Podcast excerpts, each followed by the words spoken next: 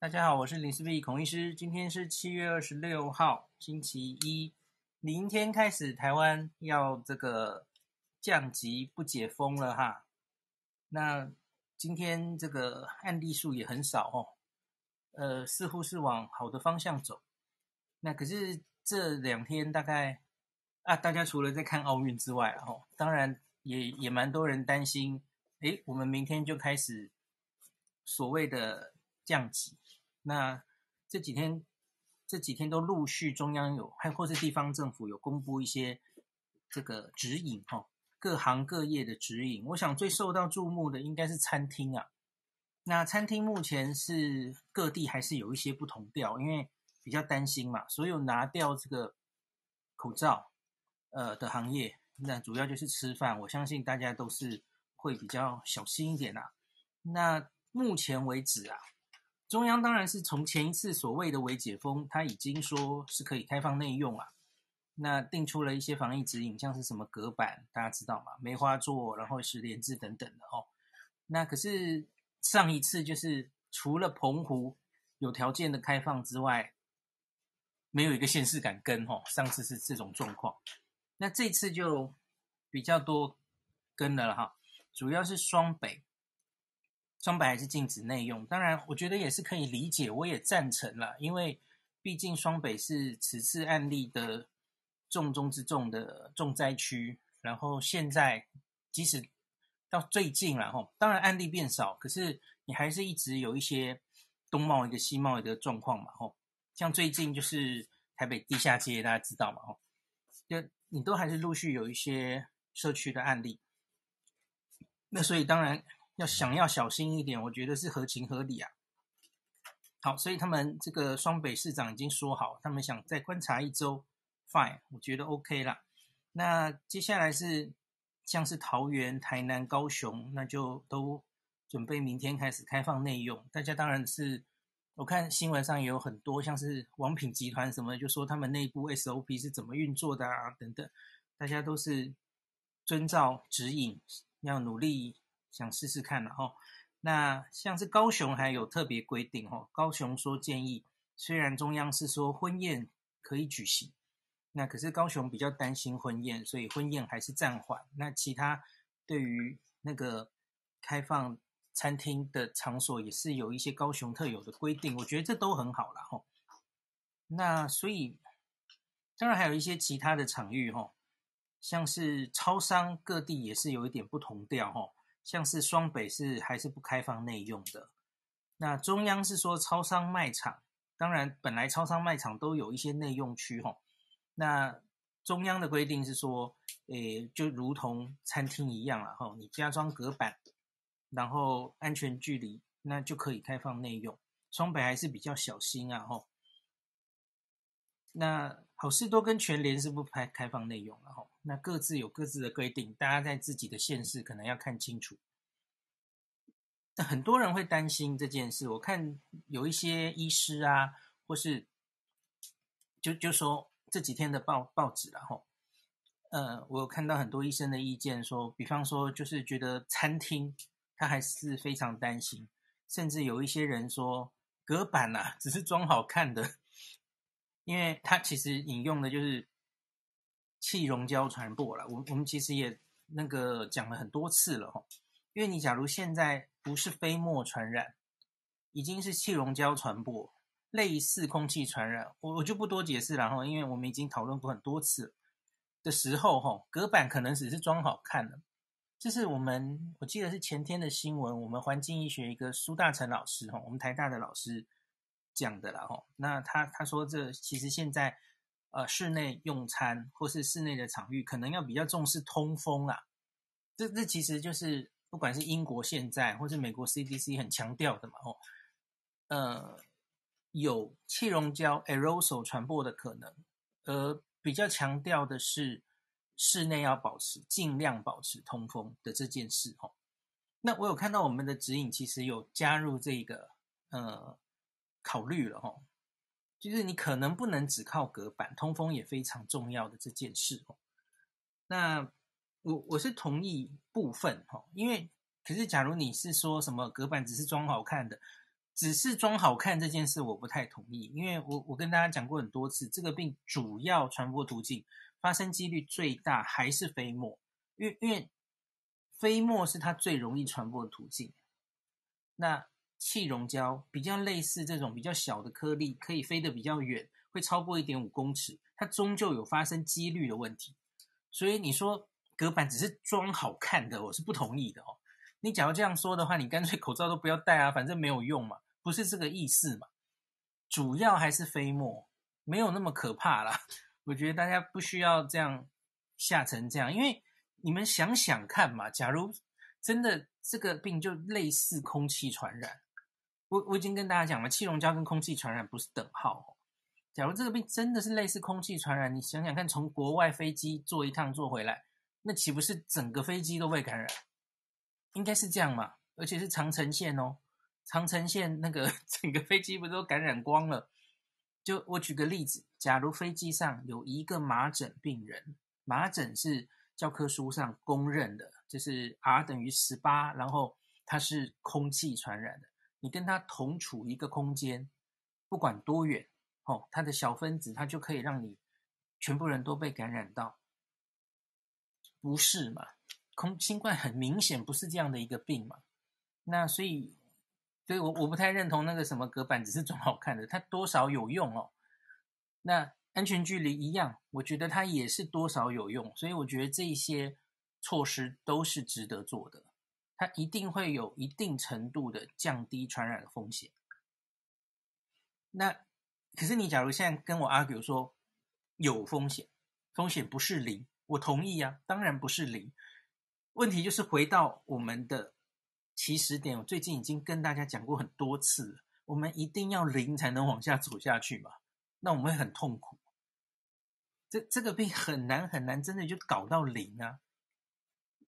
那一直到现在啦，我我其实还是看到很多医师或是很多县市长在发言说，我们没有放弃清零哦，还清零还是比较，哎，反正我们就继续走下去了。我觉得真的是，嗯。真的要慢慢走走看，才能摸索出一条台湾自己的，呃，就是防疫跟经济之间那条线要怎么画哈？真真的是要自己走下去才知道了吼。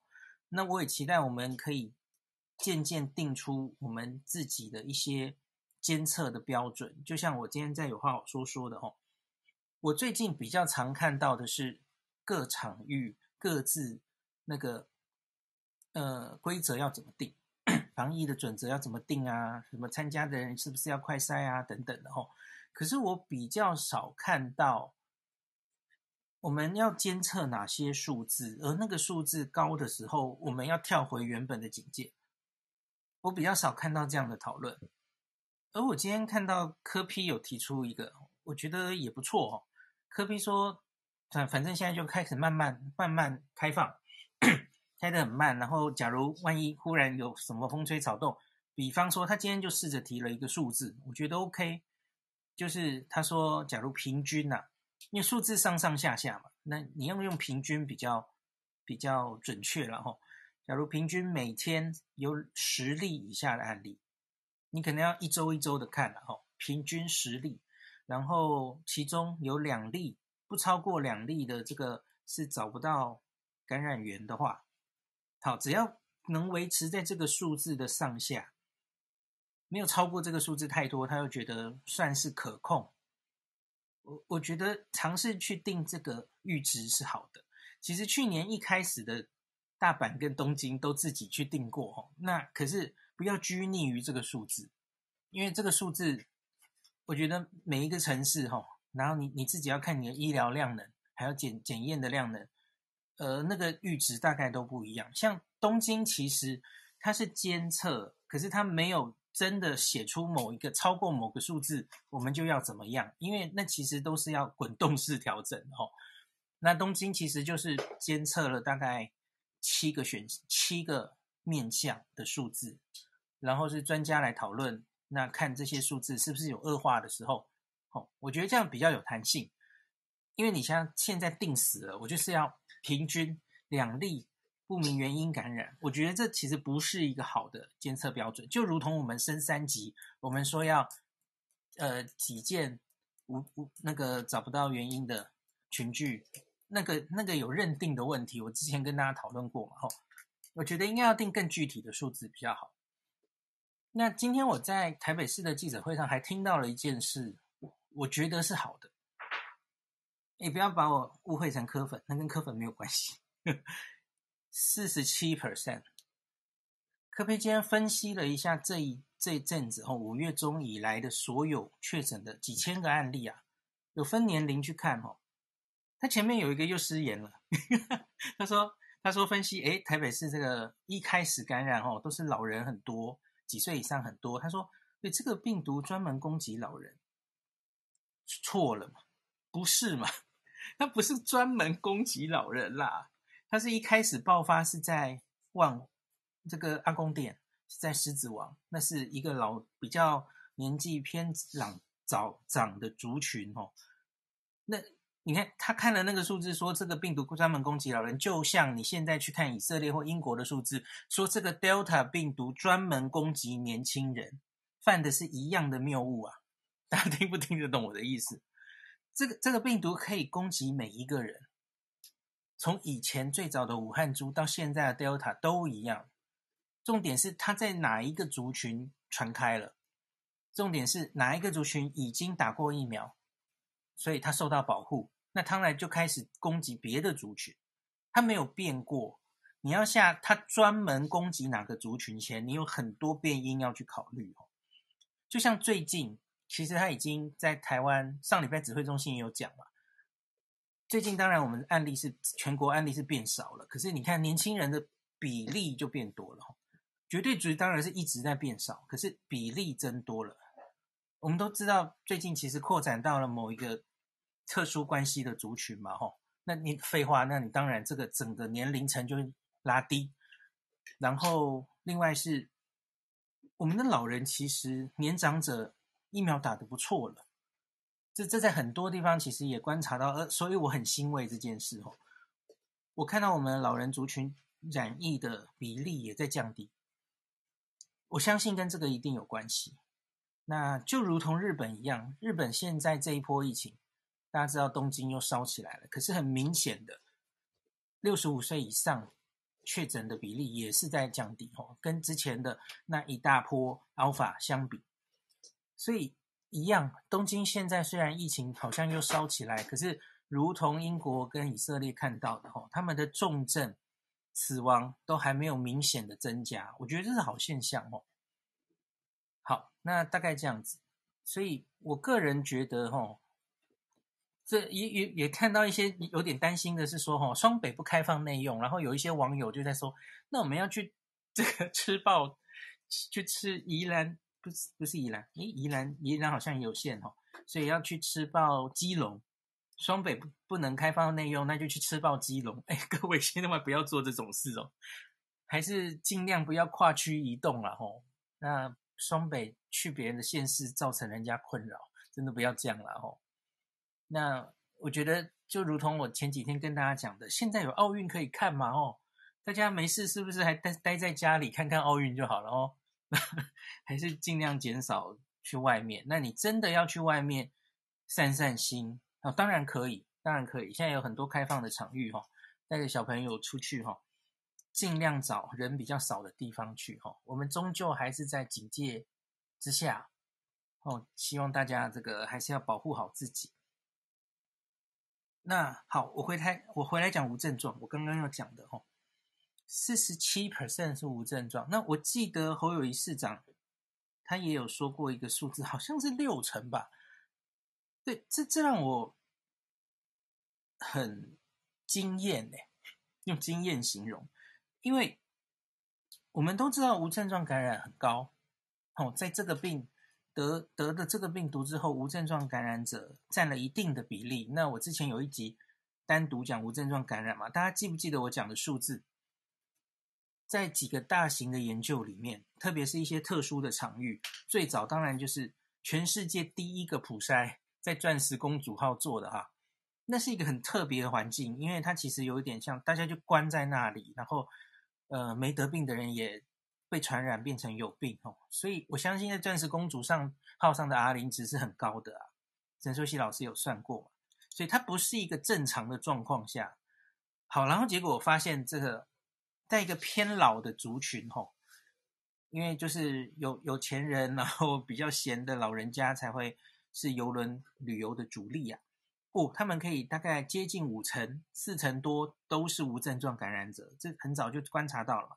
可是你在以后的任何的每一个国家了，社区的确诊，你通常不会看到这么高比例的无症状，是因为在那一些现实生活中，通常都是抓有症状的来检验比较多嘛，吼。那所以呢，我几乎没有在其他国家的。或是某个城市的报告会报那么大幅度的无症状感染，四十七是很高很高的数字。那像是后续我我上次那集有跟大家讲嘛，在在美国、法国的军舰上有比这个更高的数字过哈。然后像是有一些地方的直接等于几乎是很大人口的普筛，当然也有过这样的数字哈。那所以。这个四十七，甚至新北的更高的无症状，代表的就是我们真的筛得非常广、非常用力了。所以你抓出了这么多无症状感染者，那然后，然后你看我们 PCR 阳性率如此的低，那所以很多人在担心，我们会不会跟东京一样？哦，我们会不会跟首尔一样？哦，嗯，或是任何邻近的城市哦？哦，好不容易，那开了。然后就马上就爆发哈，我个人是没有那么担心哈。主要的差别有有几个差别，特别是我们可能要跟去年东京第一次紧急事态宣言解除的时候的状况来相比哈。我比较有信心，我们不会那样的原因是第一个，相比于同时间哈，我们的 PCR 的检查量能应该是比当时的东京高的哈，这是第一点。嗯，所以那换换句话说，就是我们现在社区中病毒出现的几率，那个密度是比一年前解禁的东京低很多的。看 PCR 阳性率就知道。那 PCR 阳性率可以是案例真的少，或是你检查真的做的很彻底，都可以嘛？哦，分子跟分母的问题。那所以这一点我有信心。那第二点就是检查量能了。哦，检查量能其实其实跟第一点有点像是同一件事。检查量能要够，然后你看现在我们居家快筛也有了哈。那就像我刚刚跟大家分享的，我现在去某些节目录影，即使我都打完疫苗了，他还会跟你要求，就是你需要三天内的快筛。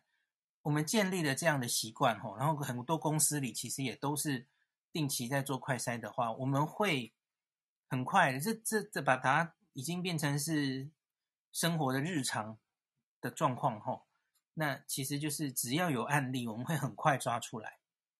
那这个很好吼，那所以我我觉得，然后第三个跟去年的东京完全不一样的是，我们至少疫苗已经打到一定的程度了吼。那我我要大家比的是去年的东东京，而不是今年。今年的东京，因为那个不太能比。今年的东京六月二十号解除紧急事态宣言，然后后来很快又开，因为它 PCR 阳性率最低也不过降到三而已，它每天还有几百例，那个社区里的干净度是完全不一样的哦，所以我根本不担心。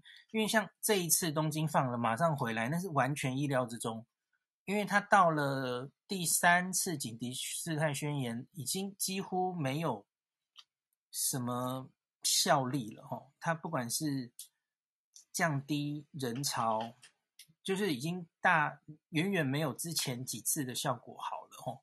所以它降低案例的效果有限，阳性率只不过降到三 percent，后来就放了，那然后就马上又回升哈，回升 PCR 阳性率要超过十，所以我觉得不能用六月底的这次东京一放，马上案例就回来。然后来来恐惧说台湾会不会也这样？我觉得不能比。另外，当然还有一个不能比的是，东京现在社区里已经是 Delta 了，是 Delta，它从 Alpha，然后在很快的被 Delta 取代的一个过程中，哦。那 Delta 当然大家知道啊，零值是非常高的哦。那我们的社区起码到目前为止，虽然这个 Delta 很很想进来，大家知道这几天有一个新闻，就是哦有偷渡的人哦，哇都是 Delta 哦，这是令人看了胆战心惊哦。Delta 一不小心当然可能会进来，可是至少到现在，台湾社区流行主要都还是 Alpha 英英国变种病毒哈。那传染力有差。那所以面临的病毒就不一样，嗯，所以我我觉得我们可以试着去开放看看，然后再慢慢调整我们的政策哈。那刚刚科比讲的那个东西，我觉得每一个县市或是中央都应该要思考吼。我们要定出阈值，而而我觉得原本的我们进到三级的那个。标准哈，就是一个礼拜内有十例不明原因的群，十起不明原因的群聚，这个太简单了。部长其实之前在记者会上也有说，我们要找寻更好的、更好、更能及时反应，然后怎么样的一些监测标准嘛。这一部分我后续还没有看到有更好的规划哦。现在我们已经要放了，那 该是时候赶快把它拿出来了哦。我觉得这是专家会议要给指挥中心建议的，嗯，我们应该要建立这样的东西。那所以，你你实在想不出什么？我觉得最最好的一个东西就是 PCR 阳性率啊，最直观。好，那你要你要现在我们放了哈，可是你看到我们检查量能没有萎缩，我们还是每天都验个两万三万，然后就是等于就是定期一直在监测嘛。只要是呼吸道感染的症状、类流感的症状，都还是一直在检验，然后它的阳性率都还是很低很低的话，那大家就很放心嘛。对，我觉得这些东西都都要去。那你们看到这样的，这只是监测可以监测的，而且是非常具体的其中之一嘛。那你你继续看，假如开放餐厅，其实也都没有发生严重的群聚。好，你可以发声，可是看可不可以及时把它处理下来，这是接下来的重点哈，而不是你哇，万万一，好，我举个例了哈，我们说某某县市哦开放内用，诶，结果一个礼拜来了两例，哦，你是不是就要缩回来呢？不行不行，那我们就什么都不要做了哈，再缩回来，禁禁止内用，内用太恐怖了，不是这样的吧？我觉得你应该要。就定出一个我们在监测的东西嘛。你比方说，我可以说，你你发生一个案例，那你会不会哇？结果这个变成一传十？我举个例啊，因为你有一些家户感染，大概是很难防的嘛。那所以我举十只是例子，然后你可以举一传六什么的，你不能超过这个数字。假如超过的话，那就是可能我们没有办法及时侦测它哈。那个我们发现案例，然后阻止它在疫调，然后在检查的速度上，这个阻止它传播的能力有问题，这那这样不行。对，我觉得要定出这样的一个标准，那慢慢的从做中学，学中做哦，那才这样才有意义了。不能用感觉防疫啊，应该要试着去定出一些标准哦。好，那这个就是我对整体。我比较 focus 在餐厅啊，可是其实还有很多场域嘛，对不对？包括了什么补习班啊、幼儿园啊，哦，要谈是可以谈啦，可是真的是太琐碎了，所以我就选餐厅这件大概是最影响民生、最比较容易产生感染，因为是拿掉口罩，大家会比较关心的地方，那跟大家分享一下哦。那我我没有那么悲观了，吼。我随着我们疫苗慢慢的有打上来哈，嗯，我觉得还不错。那就是不要只看几个案例，因为你也要看重症的比例哈。今天有话好说，那个洪子仁副院长也有讲这件事，我觉得很重要。你你就在那边看案例哦，哎呀，二十例、三十例，哦，可是讲看半天，其实都没有人重症啊，那就能及时在这些呃传染链发生了，然后就把它阻阻住吼，那那然后呢就不错啊，就可以这样继续下去嘛吼。那我我觉得，因为我们的那个六十五岁以上、七十五岁以上，其实真的打得不错哦，嗯，至少都七成以上，现在可能更高了嘛。那所以我觉得接下来我们也会有机会看到那个，不只是我们的年长者感染比例的降低，那整体那个重症的比例也是会越来越低的哦。即使后来还是发生了零星的一些小群聚哦。可是我觉得很可能它就不会危害到像是我们之前重症这么多哈，让整个医疗面临非常大的压力的状况哦。可能我们已经过了那那一关哦，这个大家可以接下来继续观察这一点。好，那所以双北等一等然后，那其他县市就先内用看看。那我不知道，嗯，好，等一下，那餐厅的话，我觉得。初期可能还是蛮多朋友会对内用还是有点怕怕的吼，那所以我觉得还是要转型了吼。就是其实我我跟我老婆最近都 都在到处打听哪哪一家餐厅的外带哦，因为因为现在蛮多有推出那种外带的，还还蛮优惠的价钱哦。那平常以前可能是一位难求的餐厅，然后他们最近其实都有外带。然后还可以开车去取，然后不用人不用下车，都都还蛮，我看生意都蛮好的，所以我觉得他们可能一时也不会放弃这种外带嘛，因为即使开放内用之后，我相信人潮一开始可能也不会那么快回来，对，所以，嗯，餐这也是一种餐厅的转型啊，因为我觉得在整个疫苗完全打起来之前，吼，大概也许人潮不会那么快回到原来的状况，所以餐厅自己也要。这这也是一种转型嘛，吼。